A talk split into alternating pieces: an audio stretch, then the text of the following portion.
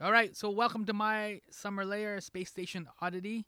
Uh, I am your co-host uh, today, Sammy, and I'm joined by. Stephanie, future Emmy winner, Oh, look at that! or maybe Oscar winner. Okay, shoot, I gotta like, I gotta get a award of some kind for myself too. If you're gonna win like Oscar and Emmys or whatever, uh, Tony, can I get a Tony then? Is that the only thing left then? No, Tony and Grammy. Then you've got the full EGOT. No, you know what? Actually, I would like to get. I think would be phenomenal to get is a Razzie. Yes, but you can only get a Razzie if you're going to the Oscars the next day to get an Oscar because that's why Halle Berry showed up at the Razzies, and that is still one of my favorite Razzies ever.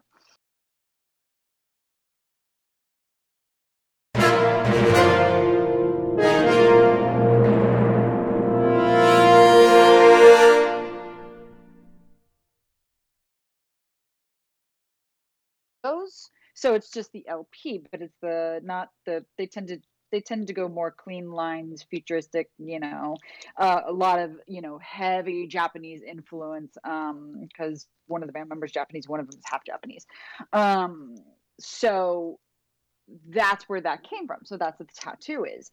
Um, and that so basically so that's why I said I was like, let's talk about something in you know that's we you know we always talk about okay well what's your favorite song? What's your favorite band? What are you listening to right now? You know and it's and it's it's always meant you know you see those things when they do those quick quizzes with celebrities and they ask those questions and and it's meant to kind of give an insight into who you are now but i feel like sometimes we tend to we don't always take a look at what was the most influential on in a basic level like this radio Mhm. tv film more books podcast whatever what's the one that you love the most had the most influential so yeah like you said you know was a cornerstone for you and that's the topic i wanted to talk about because i felt like you know last week we talked music the week before we talked uh upcoming shows and yeah we need to talk movies because Okay. and also, in two days, the uh, I'm sure you saw the news. In two days, we are going to be getting Matrix trailers. Mhm. So, um, it's already online. so, but I felt like, is it? Well, no, I heard teaser trailers are online, but I think we're supposed to get an actual trailer trailer in two oh, days. okay. That's I what saw I something that was about two minutes Yeah. long. So, um, anyways, uh, yes. So that's that's what I wanted to talk about. Okay, I told my I told my three. Now your turn. Wait, but though I have a question though. I have a follow up question though. Uh, okay. Before I get into Okay. mine, um, which is then like, uh, for you, I- know Buffy is a big cornerstone, not just for you, but for a lot of people. Uh, a lot of nerds uh, Mhm. are big Buffy fans. But what was the Yeah. what was the kind of attraction for you? What was the connection with Buffy for you?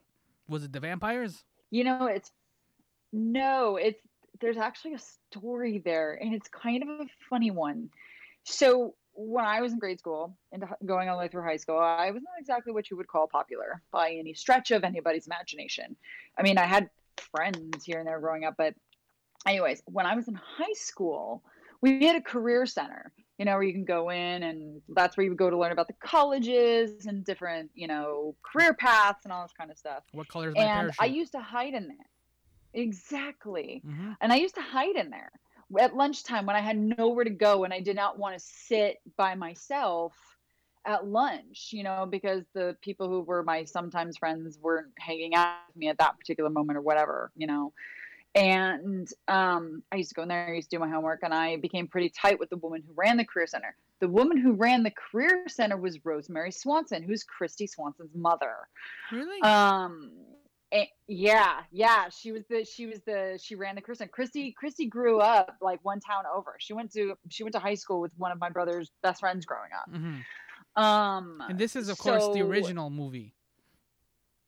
The what? This is the original Yeah, Buffy yeah. movie. Like, yeah, she was yeah the Buffy movie. She the one who played Buffy in the original movie. right. Anyway, so that was part of the reason I went in there because I was a I mean I you know because you're a kid and you have absolutely no chill whatsoever. I still Mhm. have no chill, but this was kid no chill. hmm Um, I was a huge fan of the movie. It was campy, I know that, but I'm like, I love that movie. It was like so fun for me. I still think it's fun. I love watching that movie. I'm like, I think that movie aged so well. It is so campy and such a like a great Mhm. cult classic, especially up against TV show.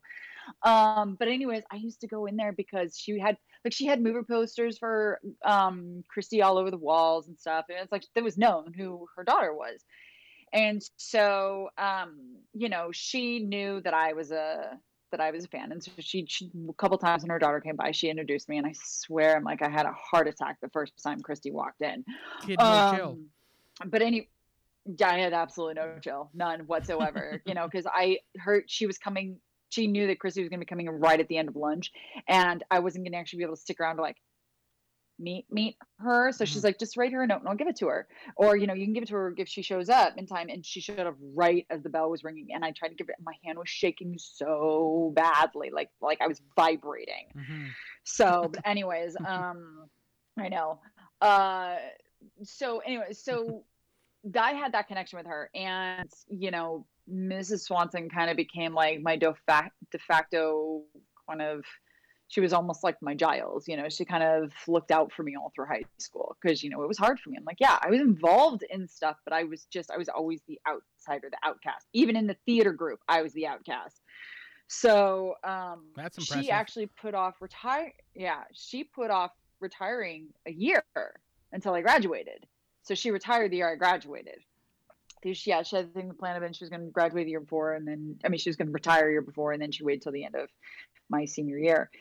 Um, Buffy came out my senior year of high school. Um, it was a mid-season replacement. Although, for those who either know the show or plan to watch the show, because you should, uh, second episode, the cheer, the cheerleader, the tryouts actually say 1996 on it because it was originally supposed to be a fall show. So, um, little trivia tidbit for you. But anyways, um, Mhm. so she asked me once at random. She's like, "Are you going to watch it?" And at that time, I mean, it'd been four years. You know, like the the the movie came out when I was in junior high. You grow up and stuff like that. You kind of get over your like, you know, you know, absolute no chill of you know. I got over the fact who her daughter was. You know, Mrs. Swanson became more important to me, obviously. hmm So, and I was like, yeah, yeah, I'll watch it. I'm, I'm thinking, I'm thinking, but I kind of was like, eh, I don't know, I don't know, my mind. She's like, no, watch it, watch it. I really want to see what you think of it. And so I was like, all right, fine, I'll watch it. Just because, you know, she asked and she wanted to talk about it. And then it snowballed from there. I was hooked from the pilot. And that was it. That was my show. That was my show for the next seven years. All because all because Mrs. Swanson said, Are you gonna watch it? Please watch it. I want to know what you think. If she hadn't asked me, I might have. I still don't know to this day if I would have watched it or not. But like it was important to her and she was important to me. So I watched it. And it just the I, could relate, you know, it's like as you know, if you if you know about the show, it's like the whole concept at the beginning, like most TV shows, dramatic shows of any kind, it's like they tend to start out serialized. And it was always about the monster of the week. And monsters of the week were always based on around real high school BS that you deal with. hmm So, like in the cheerleader episode, it was it dealt with you know a psycho cheerleader mom who actually turned out to be a witch and took over her daughter's body because she thought her daughter wasn't good enough to be a cheerleader, so she was going to be the cheerleader for her. She was a witch. So, um, oh, that was That the happens. cheerleader was the name of the episode. The witch was the name of the episode. Yeah, exactly. So, anyways, um, and so I really could relate. To, it's like I could relate to, uh, you know, I kind of always. Uh, the whole people, you know, and you know, the Scooby Gang, Buffy, Xander, Willow, and then eventually Cordelia, all four of them, I could relate to a piece of them. You know, it's uh, the how they were outcast and how that worked in the different parts of their lives. You know, Cordelia was a super popular cheerleader, but she was still an outcast on some level. There's a reason that she hung out with them. You know, Willow was the default to the core, especially for season nerd. You know, like the classic, you know, dresses dowdy, doesn't, you know, like all that whole thing. And then Xander was just the he was well, they did a whole episode called, title. He was the Zeppo. Um, and then there was Buffy, who was very pretty, easily could have been the most popular person anywhere she went, but because of the nature of who she was, she always came across as weird because nobody knew what was actually going on with her. They're just like, why does she always, why she, why do I always spot her in a cemetery? You know, why do I see blood on her clothes? You know, why is she like busting out these like wooden stakes? Ran, it's like things like that, you know? And so she was the weird girl. And, you know, it's uh, all of those different things, you know, I, I felt on some level uh, I related to a lot. And, you know, going from high school and going into college, and I didn't know what I wanted to do. And I kind of sucked off in junior college before I got my act together and then went to Cal State Fullerton and graduated. And Buffy actually ended the same year I graduated from college. So it was, it was like, having it start my senior year in high school and then you know taking six years to graduate from college but i graduated you know um, and then having it end my senior you know my my last year in college just felt very coming of age on both ends. You know it was very coming of age this this this transition from you know this shy like really insecure just total freak 14 year old who ended up be, you know like living in the career center when nobody wanted to hang out with her and that all started because I knew that she was Kristy Swanson's mom, which, you know, at the end of the four years circled back on itself because Kristy's mom is the one who said, I want you to watch this and I want your opinion. And then having it finished the year I graduated from college, it just like it had such a massive impact on my life at that time. And I honestly, you know, at least from the TV perspective, Buffy saved my life figuratively and literally in a couple places like saved my life you know gave me an outlet to help kind of uh, you know feel like i could still do good i could still matter even though i felt like freak you know? So um and i felt just so out of place. Um and so that's why that's that's how that's why buffy was part of it because like i said i was like it's not just that it was my favorite show and i'd still consider it my favorite show. It's because of what it meant to my life and what it did to my life and how it affected it across the board um uh at that at that you know at that time at that particular time of my life. So, so does buffy then naturally like the, segue yeah. into uh supernatural? No. Oh god. You know what's funny? I tried to watch supernatural i i i didn't watch supernatural when it started um, I knew about it though because I was on Tumblr and like early, early days of Tumblr was the Holy Trinity. It was part of the Holy Trinity of Tumblr. It was Doctor Who, Supernatural, and Sherlock. Um, so I saw Supernatural, and the running joke on Tumblr, and still is a little bit to this day, is that there was a GIF for everything from Supernatural. Like everything, every, there was the running like there was a whole massive, super, super long post on Tumblr once. It was like it was you know that had a response to everything. So i'm like i saw so many gifts and so many like so much that um it was a few years ago i forget when like 2014 2015 it was right after i moved to new york. It was like i think my first summer here. I binged it and that was back when there were i can't i can't remember if there were eight seasons and season nine was starting if there were nine seasons and season i don't remember i just remember nine.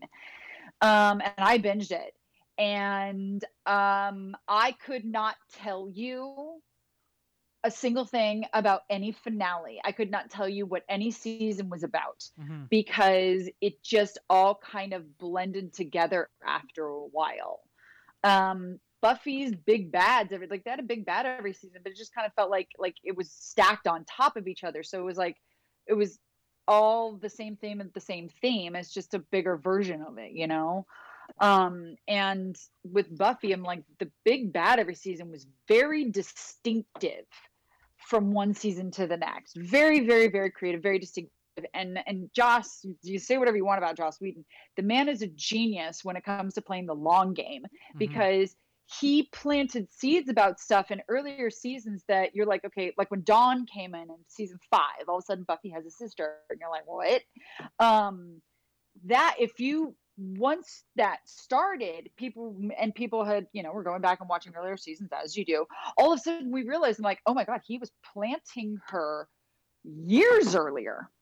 Like there was a lot of stuff that got planted super early on that you know he just was really good at like bringing all of these different storylines together and just building it into something that you know to anybody coming in would think this is really out of left field but if you know like you're like no like they they were making mentions of this in season 1 Mm-hmm. So yeah, Supernatural is just like I never and, and and when the show started up again that fall, never watched it.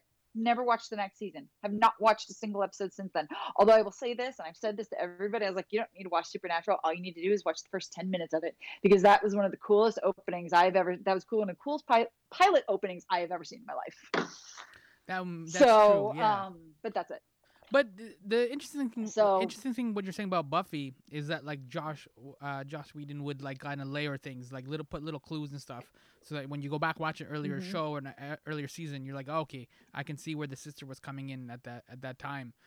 But hmm the way things are now, like I always have that that problem because sometimes there's like a be a brand new nerd show and I want to watch it, but I'm Yeah. afraid to commit to it because these things don't last as much as they used to. You know what I mean? And so I don't want to No, get left yeah. left hanging. But if I don't commit to it, not enough people will watch it, right? And then you get left hanging either like It is the biggest catch 22.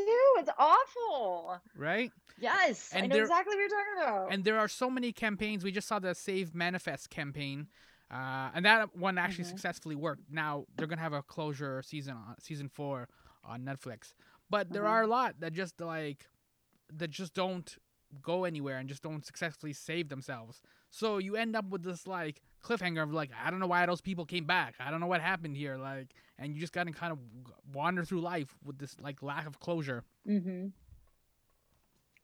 That I I gotta say though, like one of the things that's mentioning that in particular, I was like, I gotta say one of my favorite things though is the way one of the good things that has come out of the advent of social media is fans rallying and how many shows over the years since social media became a thing that have been saved because of fan save events. You know, Chuck made it to five seasons because every single year when it was on the bubble about to get canceled, there was a massive like inundation from the fans, like uh uh to the point that Chuck actually got to have a final season. Mhm. And and also one of my favorites, I think, is Veronica Mars because Veronica Mars ended on a huge cliffhanger Mhm. and they they um uh rob thomas not the lead singer of uh matchbox 20 um he had done this whole uh teaser uh presentation for the wb it was on i think originally. Mhm. um with that. about yeah yeah yeah. It's like it's about you know for this fourth season about doing a kind of a time jump or blah blah blah that never got anywhere. It got canceled canceled. But then years later he wanted to do a movie and i don't know if you remember but he crowdfunded it and it was one of the most successful crowdfunding campaigns in history Mhm. um like i think was trying to raise something like a million dollars and it raised like 10 i don't know it was like or like it was such a crazy to, Yeah, compared yeah. to what it was to the point that they're like the movie got made and because the movie was because of the success around that and oh when that whole thing started a few years ago with uh show revivals you know like gilmore girls was one of the first to kick it off like that sort of thing that's when they're like okay we can bring back veronica mars. And we got closure. You Mhm. know there's yeah there's there's still questions because it's not the kind of show that will ever close all of you know answer all the questions like the end of the sopranos. Like you could never have you could never have ended that any other way. Mhm. um but we got a lot of closure on stuff that we never got watching the series. So i love that. I lo- like what you're talking about i was like oh, you get so nervous about it but at the same time i'm like with social media the way it is i'm like i feel like they don't like stuff gets canceled a lot faster than it used to because of social media.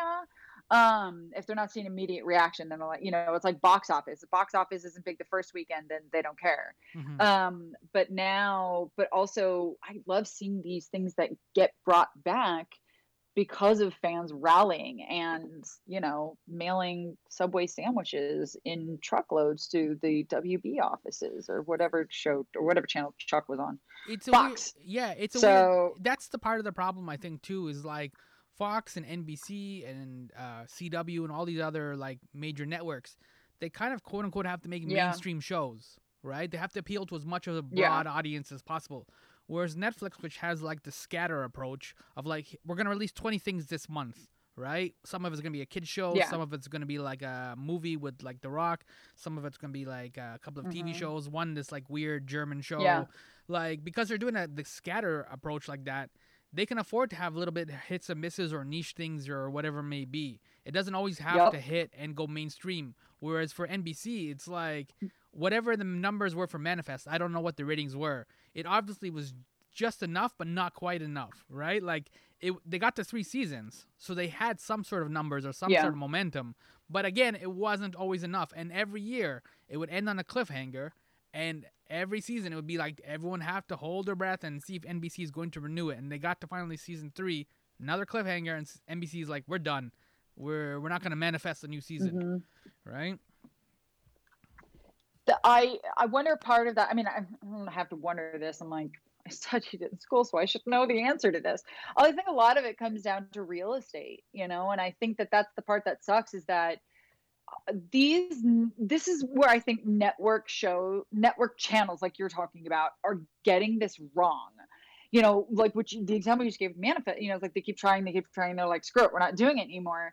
You're like, okay, well, the great approach that channels like you know like streamers like netflix and any of that stuff have that that that the network channels are not utilizing enough is going okay well this show isn't doing well. Uh it's not working in the time slot or it's not working like that. And we need that space for something that's going to do well. It's like okay fine so move it online move it just to your streamer try it there don't push it off to you know like you know like with lucifer um fox just took it off the air and netflix swooped in and picked it up Mhm. and um where fox could have gone okay well let's put it on or you know let's put it on a streaming let's put it let's run it through streaming like make a deal with netflix or you know like or something like that where it's their show but or put it on their own streamers you know like for example there there's peacock now there's paramount plus um you know these shows that the say that again Tubi. I think Fox is partly owned by. oh yeah tubi Tubi. I think Fox has kind of put some money to Tubi. Well it's like these it's like why are more of them going okay well we only have so much space on broadcast tv we have Mhm. time slots that we have to stick to.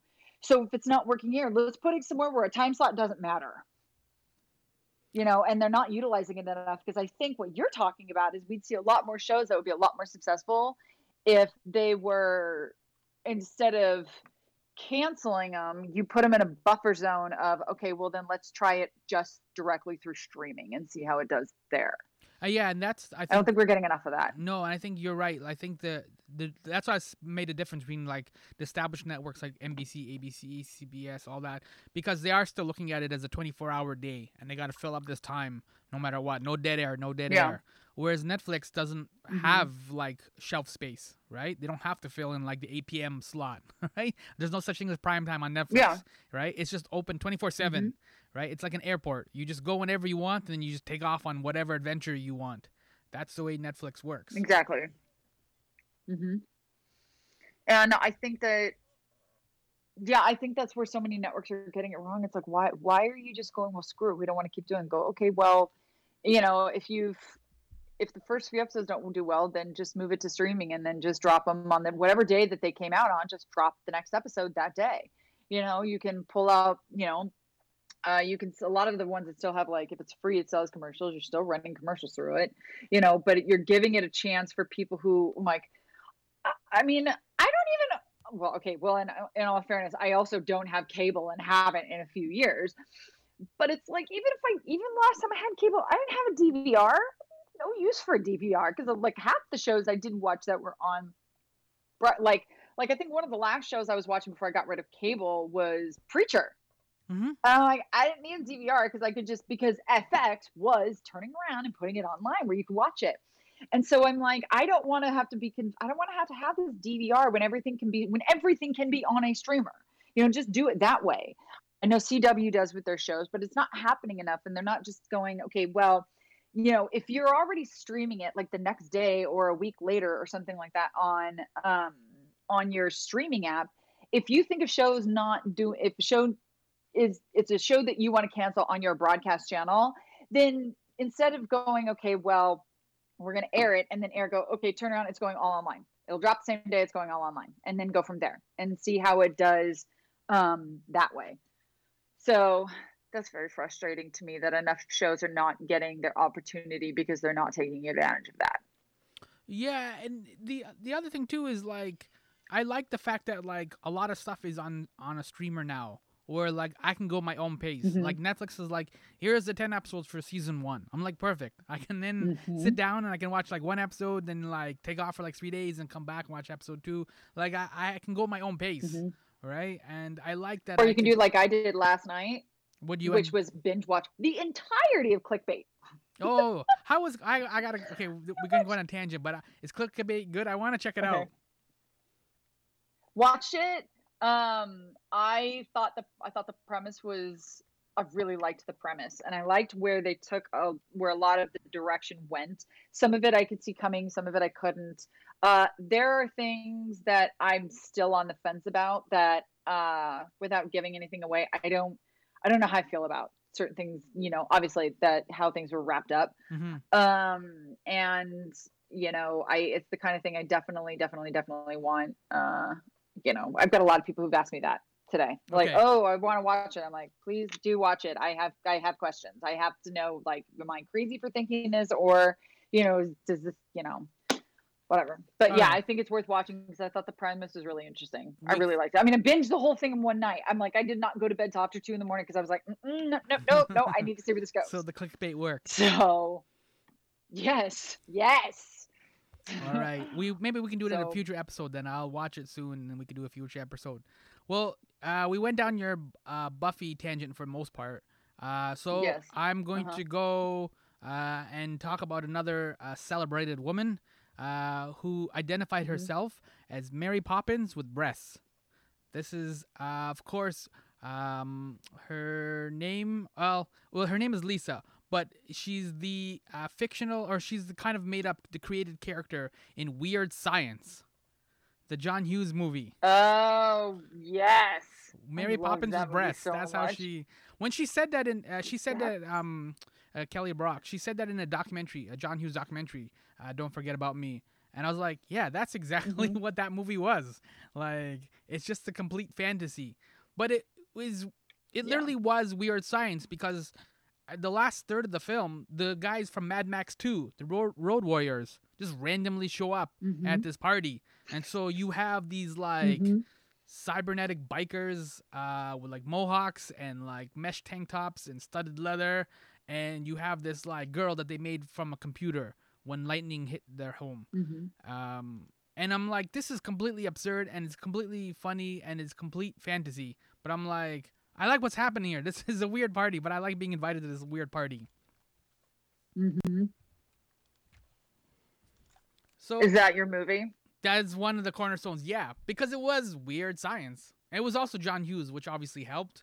Uh, and of course, Yes. Robert Downey Jr. was a nasty punk in the movie.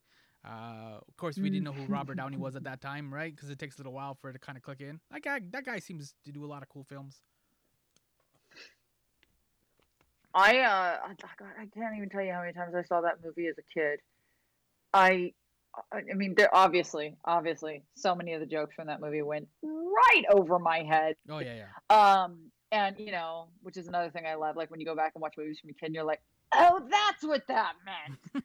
um, That's why everyone's laughing. but yeah, but um, that was like I I can you know I can I didn't know that I didn't know she said that in an interview. uh, But like when you say, it, I'm like, no, that's literally what that is. She's literally Mary Poppins with big boobs. Oh my god. yeah, Um, the penny dropped. be You're like, honest, I never actually thought of it that way. yeah. It's just like never a, thought of it as Mary Poppins character. Now I can't unsee it. yeah. It's just like a super fox Mary Poppins. That's all it Mhm. is. I was like, wow, that's a well done. That must have been the pitch or something. I think that John Hughes said to her, like, um, or maybe that's how we got the money from the studio. I don't know, but yeah, it was just because So- of the the weird mashup of all that stuff that's happening. Um, I'm like, yeah, this is literally weird science. So, but why is that? Why is that something that, you know, would using it with like a cornerstone for you or something that was important? You know, like what? You know, not just something that you love, but I mean, is there something about it that movie? I mean, what was going on in your life when the movie came out? I don't know.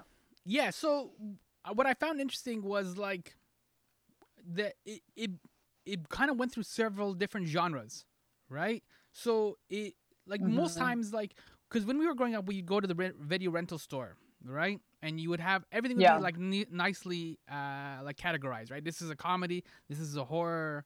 right? So you knew where to find Friday Mhm. the 13th, right? You go to the horror section, you could find Yeah. it there. Uh, comedies, you knew how to find like Airplane and other movies and things like that. But Weird Yeah. Science, it is technically classified as a comedy, but because it has so much absurdity in it that it's like it kind of crosses over. Because it's a little bit science fiction, it's a little bit of a send up of like Frankenstein. It has like actual kind of layers. Um, so it's like if you actually want to go down deeper a little bit with it, there's something there. But if you just want to watch it as Mary Poppins with breasts, then you can just go on your way. And so just the idea that like you could cross over genres, you can kind of mix these things up, you can put them all into a blender and still make a really cool smoothie. I was like, this is crazy. I'm like, because it, it's just it felt like you were crossing over like boundaries, like are you like you're crossing the streams from Ghostbusters. That's what it felt like. Mm-hmm. Yeah, that's a good point. I never thought of it that way. But it's like it's like yeah, it's like so many of these movies, and honestly, I think we still get movies like that today, but I think we got a lot more movies like that back then because you know using Ghostbusters as an example, I'm like that movie was very much comedy, but that movie also was like a bit horror and a bit it was dark. It was Mhm. really freaking dark. Yeah. Um, and you know, it's really dark. And then you have the fucking Stay Puft Marshmallow Man. So, and so it's like, what do you categorize as? And I know it was categorized at the time, still is, is comedy, but I mean, even watching the trailer for the new one that's coming up, I still can't tell you. I can't look at that and say, okay, this is this is where it fits in a blockbuster. This is this is the area you're gonna put it in. I can't tell you that. I mean, the most I could say, or the easiest I could go with, is action adventure. But is it action adventure? Because, I mean, yeah, there's a lot of action adventure comedies, um, but you know, there's there's you know, like Indiana Jones is another good example, especially Indiana Jones and the Temple of Doom. hmm A lot of people don't like that one; they think it's crap. But the that movie was like had a lot of funny in it. But that was uh, like excuse the language, even though I've already dropped the F bomb a few times. that whole thing at the end was fucked up. Yeah. That whole thing in the temple was so, I mean, like child slaves Mhm. ripping hearts out. I'm like, it was, I mean, it was really, really, really messed up. Yeah. And yeah, the, the whole thing that happened with the, the whole thing that happened with the, the Ark of the Covenant in, in the other one, um, Raiders of the Lost Ark. It's like, yeah, I was like, I wasn't allowed to watch that scene as a kid. I had to cover my eyes whenever that scene happened hmm but that was that one scene you know whereas it's like the entire last third of indiana jones and the temple of doom you're like this is this is i, I feel like i'm wa- i'm not watching the same movie i was wa- the same type of movie i was watching at the beginning yeah. It's um the, it's the Will Ferrell line. Yeah, the, it's the Will Ferrell line. Like, well, that escalated quickly uh, from Anchorman, right? yes Because you go in and you're like, all right, that's exactly it right? You you go in with either Indiana Jones or Ghostbusters: Weird Science. You're like, all right, so they're gonna make this girl out of the computer. I get it, right? And then all of a sudden, like biker Uh-huh. dudes from Mad Max show up. I'm like, how did we get to this? like, what what road or what where did we turn left? Right? Like it's like you're saying with the Stay Puft Marshmallow Man. Like, all right, Slimer makes sense, and there's ghosts in the library, sure, whatever. And then it's this giant Stay Puft shows up out of nowhere. I'm like. How, how did we end up here? like what what road or what direction did we take that we ended up here? yeah i i think I- feel like we don't see that as much in films these days and i wish we did because you know as much as i thought and i mean the the, the last ghostbusters movie the the the one with the The- three female leads Yeah. Yeah i liked i liked that movie in the way that i knew what i was getting into hmm and it was fun. Aside from anything, it was fun. But the problem with that movie is that it deviated so hard from the multi themes of the first two movies hmm that it it pushed it too far into into camp hmm too far into camp, way too far into it. Um, because the, the first two movies had that had a mix, a good, solid, balanced mix of comedy and horror. Um, where this one was just campy. And I think, you know, a lot of people, you know, dumped on that movie because uh, you know, there were a lot of people. There were a lot of people who dumped on the movie strictly because it was three female leads and they were pissed about it.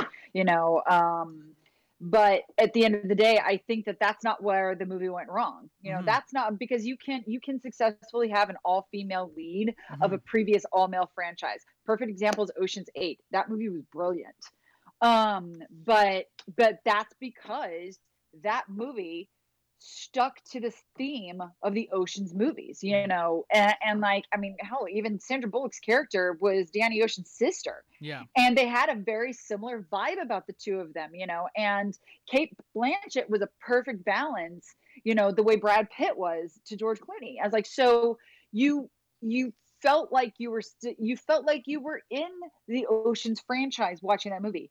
The ghostbusters movie i did not feel like i was in the franchise watching it. Mm-hmm. so and i feel and i feel like that's the problem is like we see so many things that just get pushed in. You're like they're just so different. You know the new i the new coming to america movie i was like it I, I don't i think it's because it was like it got a pg-13 instead of an r or something like that. I was like but what made the first one some of the most iconic lines out of the first coming to america they couldn't even say in the new one. And i'm like and it pushed it way too much into campy comedy. Mm-hmm. um and i wish that we saw more of that. People not people stop being afraid to push the envelope. You know stop being afraid to do that. It was like stop being scared that you know because you get an r rating Mm-hmm. that your movie's going to tank.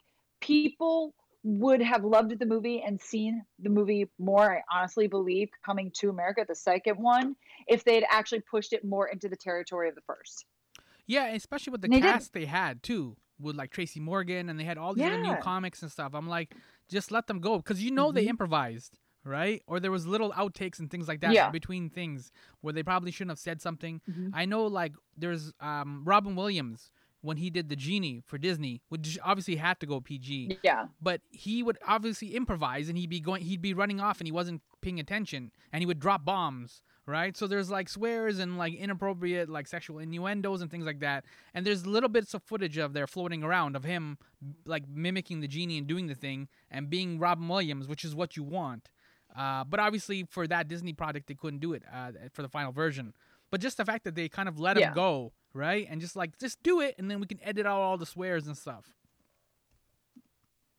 Yeah no that's that's that's that's so right on because i feel like that you're going to find more material doing something that way than you would um trying to be cautious. just trying to stick so hard yeah. Hmm i was like so so it's like it's like because you, you know it's like you like you said it's like you know just go just do your thing and then we'll edit it later. It's like but you know it's like if more if they did that with more movies they're like okay let's just let's just do this you know let's let's the movie that we make let's push it as far as we can especially with stuff like that you know especially with like the second coming to america movie or any of that Yeah. kind of stuff and go okay whatever doesn't work we can edit it later but at least you have the material. Hmm you have it. You have record you have you have you know not you know on a- on a drive somewhere. Um a movie that was closer to what the vision should be. Perfect example is the snyder cut. Now granted that was a little different because it was Zack snyder and like he was trying to but the thing is is like the material was there. The Mhm. material was there to to make the version that he wanted.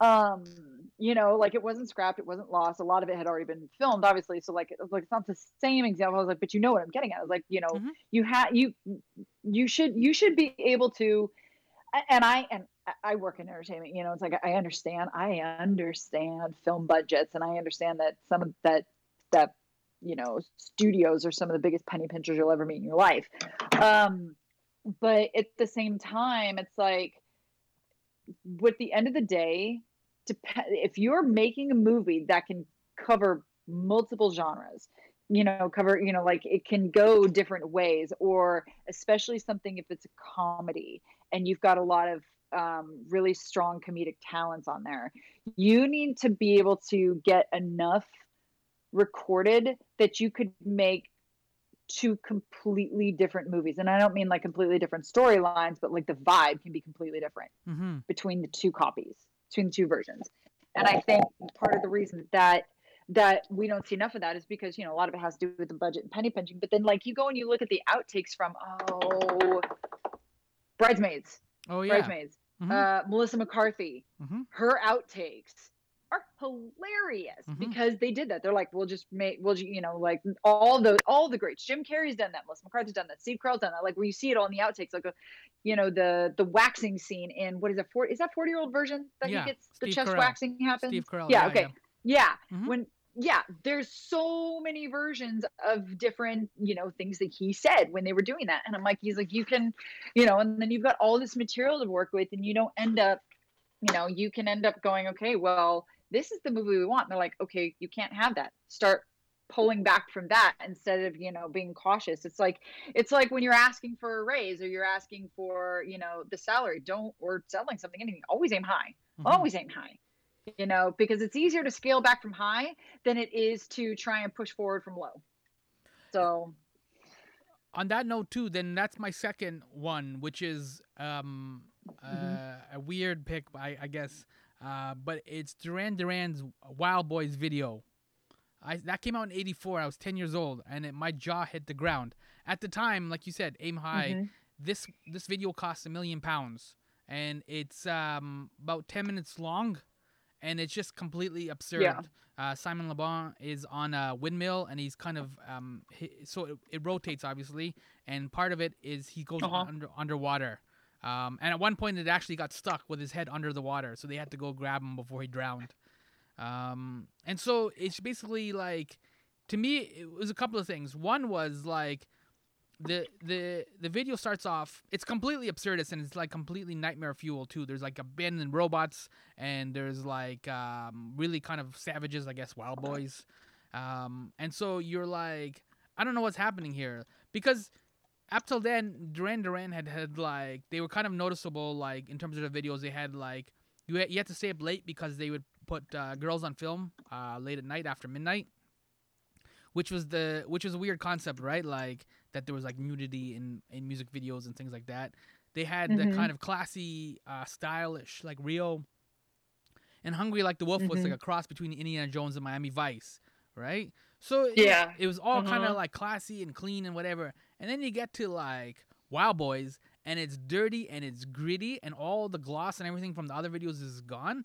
And it opens up with them Mhm. like uh, the band members are basically like in this like dark classroom and they're tossing the, the desks away and stuff like that. And i was i, I kind of had a similar st- experience as you growing up in school. I didn't like this like education system. I didn't like this curriculum. So just to see them like tossing the things away right and kind of going into this like nomadic existence. I was like yeah this is the language that i've been trying to say. This is what i'm like i don't like this. Like uh because even like when simon sings they tried to tame you looks like they'll try again. I was like hell yeah that's exactly what they're coming for you right? So it finally gave me the language to kind of like express like i don't like this. I don't want to be part of this. I don't want to sign up for this curriculum.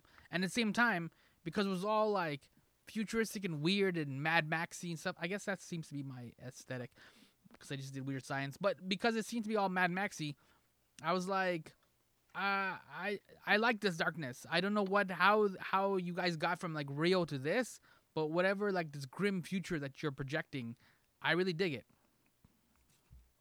Mm-hmm. No, I'm like, and I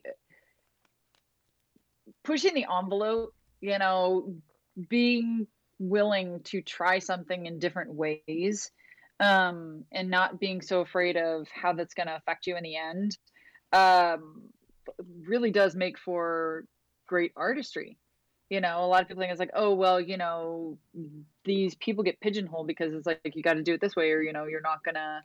Um, but we have seen, you know, from all the people like you were talking about, like that, exactly like what you're talking about Duran Duran. I was like, they're trying, you know, you try all these different things. I was like, and they get remembered for that. You get remembered for the creativity. You, you know, and I was just thinking, like when you mentioned, uh, you know, you mentioned the video came out in 1984, and I was thinking, as like, you know, my head just me that popped in my head was Michael Jackson's Thriller, which came out in '83. Mhm. Michael Jackson's Thriller is still my favorite song to this day. And it's like one of those things where it's like a nostalgia thing at this point, but it I will still anybody ask me what's your favorite song? It's Michael Jackson's Thrill. It's always gonna be that way. It's been that way since I was three years old when it came out. But I started thinking about it when you were when you were talking about that stuff. It's like uh, you know, the you know, all these different you know vibes and you know themes and stuff and i and i start thinking i start thinking about his videos for that album i mean the the thriller video itself is legendary It is Yeah. one of the greatest music videos of all time that's there's no argument there Mm-hmm. Exactly. And I started thinking about, I was like, okay, well, what are the videos? He's got Billie Jean. And then I was like, oh, but he's also got Beat It. And I was, you know, I was thinking about those videos and I was like, you know what?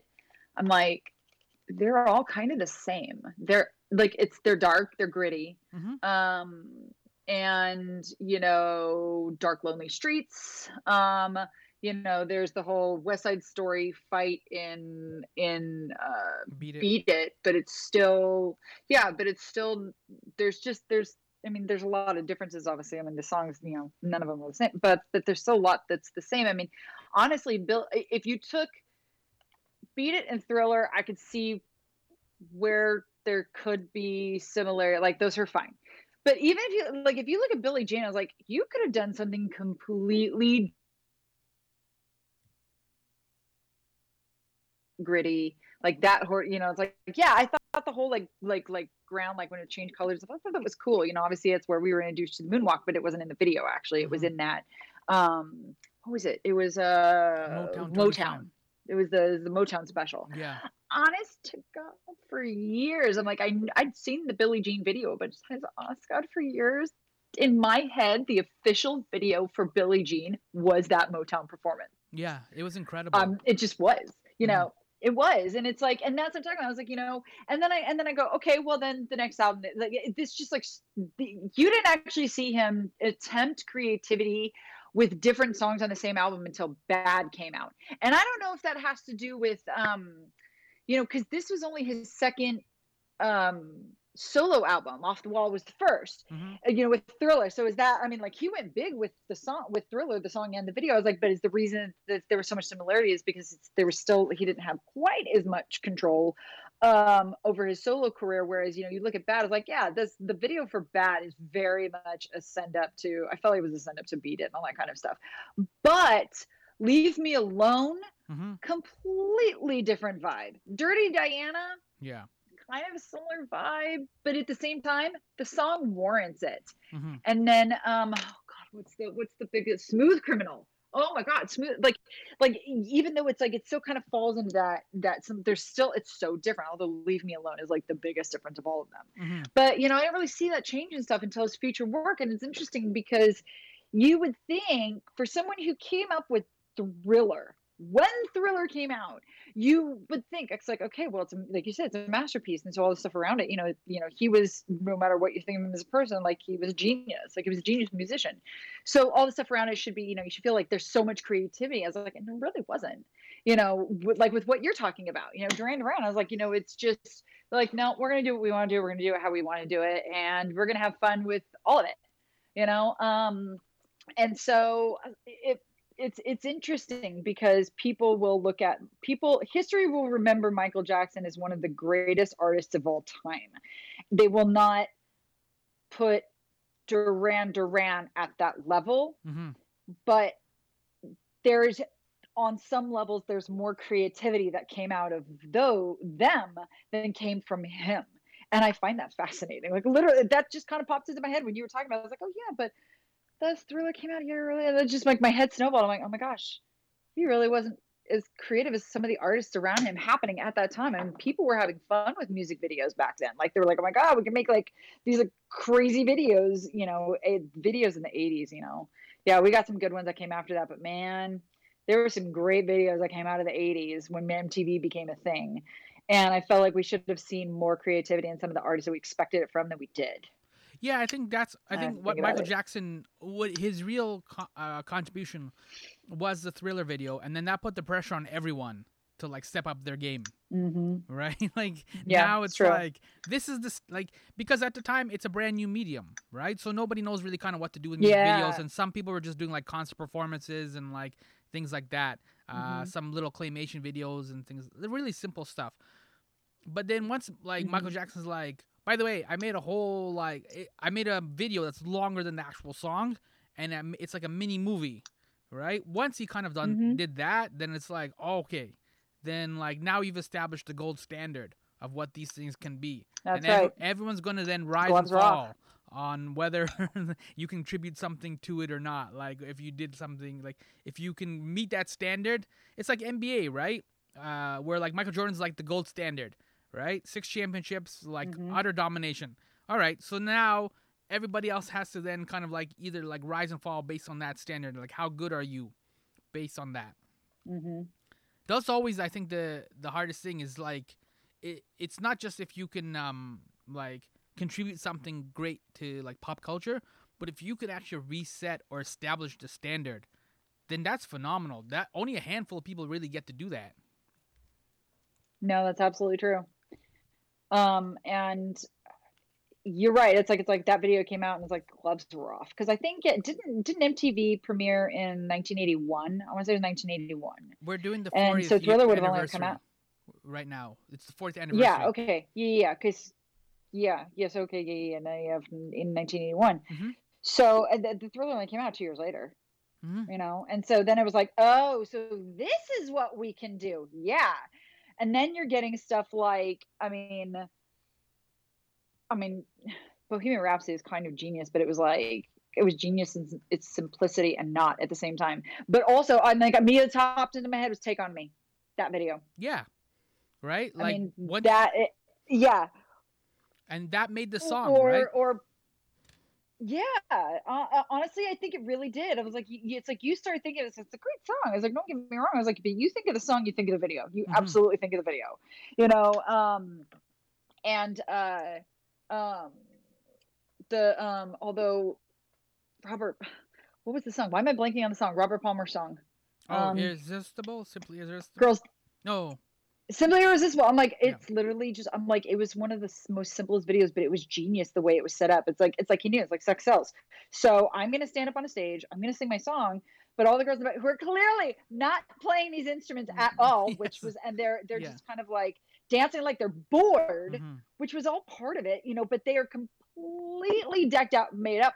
Like, it made that song, that video, and him, you know, infamous. Mhm. um that kind of stuff you know and just the things that people have done over the years. I mean uh you know since this whole thing started out with us talking about supposed to be like the top you know or three or four whatever um i'll loop back in linkin park.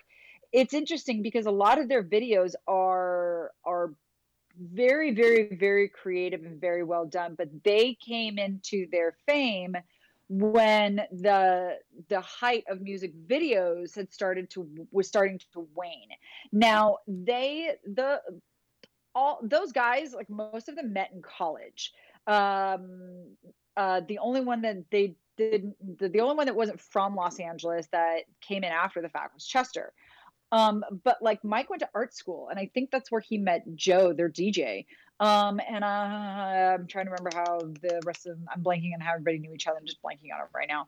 Um but like they're creative people. I'm like that's their thing. Joe Hahn ended up directing most of the video the dj their dj ended up directing most of the videos that they did because they wanted to put as much of a creative slant on as possible Mhm. you know? And so you look at some of those videos and they are they're very individualized. They're very creative. They're it's not one is similar to the other but you know they're wildly different videos from you know and they tie really really well into what the song is about.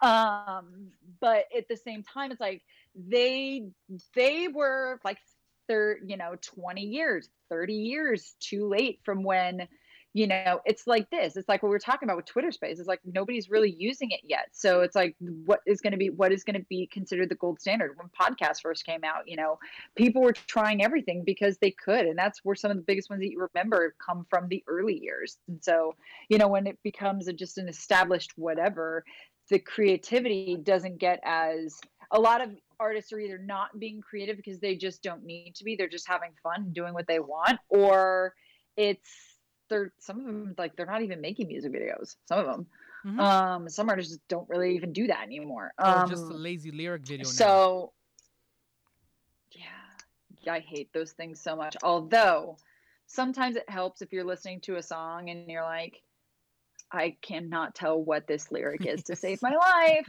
especially Yeah. if they do especially if it's an official lyric video Mhm. um, I'm still pissed that there's no official lyric video for REM's "It's the End of the World as We Know It."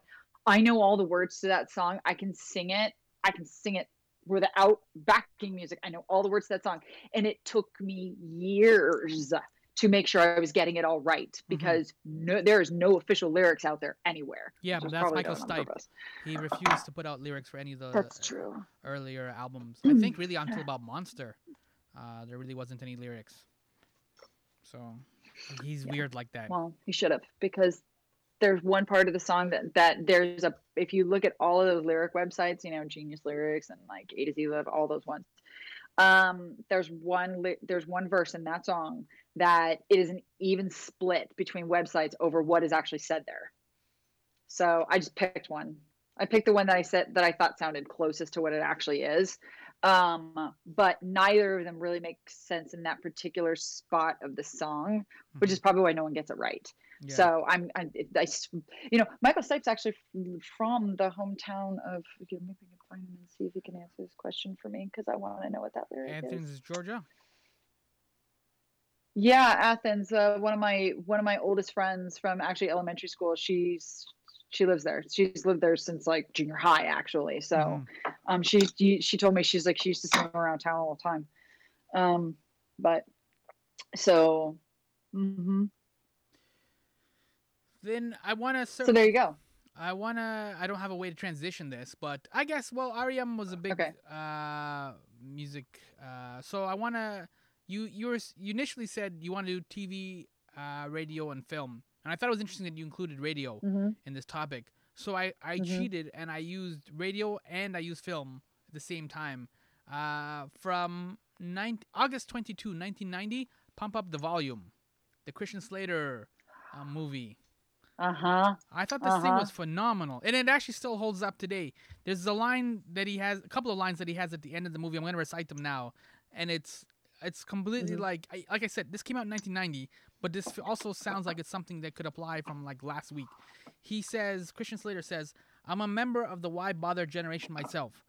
I mean, it's time. It begins with us, not with politicians or the experts or the teachers, but with us, with you and with me and the ones who need it the most."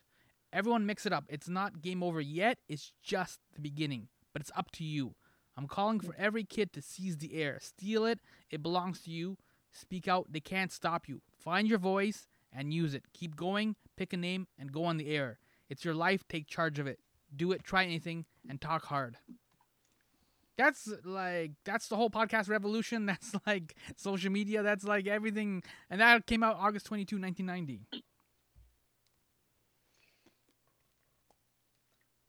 there you know it's there's a lot of really there's a lot of good movies around that time that were very socially conscious movies Mm-hmm.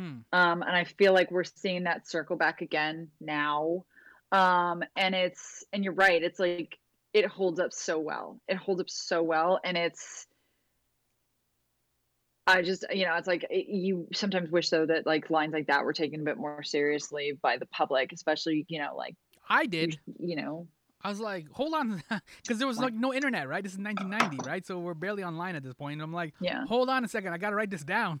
like, this is all gold here. Like, I, I'll do it. This seems like this was something. This was literally a manifesto that you can adopt, right? Like, seize the air, go on, like, find your voice, and like talk hard. And I'm Mhm. like, all right, then, like, let's do this thing, right? Like, it, it's something that like it struck a nerve, and I mean, like part of what I do with uh, my summer layer, my podcast, is like I I give the space for guests to kind of talk about um, how they quote unquote seize the air. Either they wrote a book or a documentary, and kind of like their creative Mhm. process, right?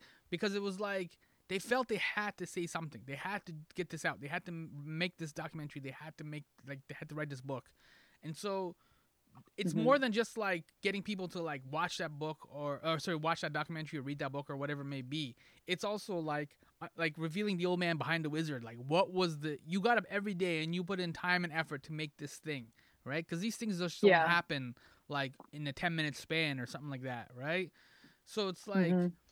what made you get up every single day to get uh, like put the time and the effort and the work in to make this thing happen right like what was your manifesto basically is what i'm getting at I don't think I can answer that question. Now I'm gonna have to think on that.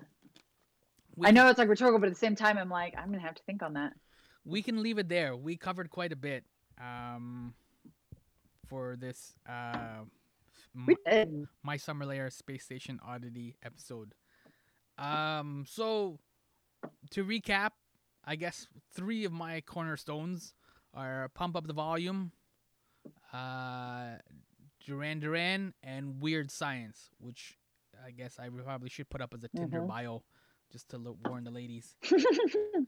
And uh, what are your? How would you recap your your uh, cornerstones from radio, TV, and film? Buffy.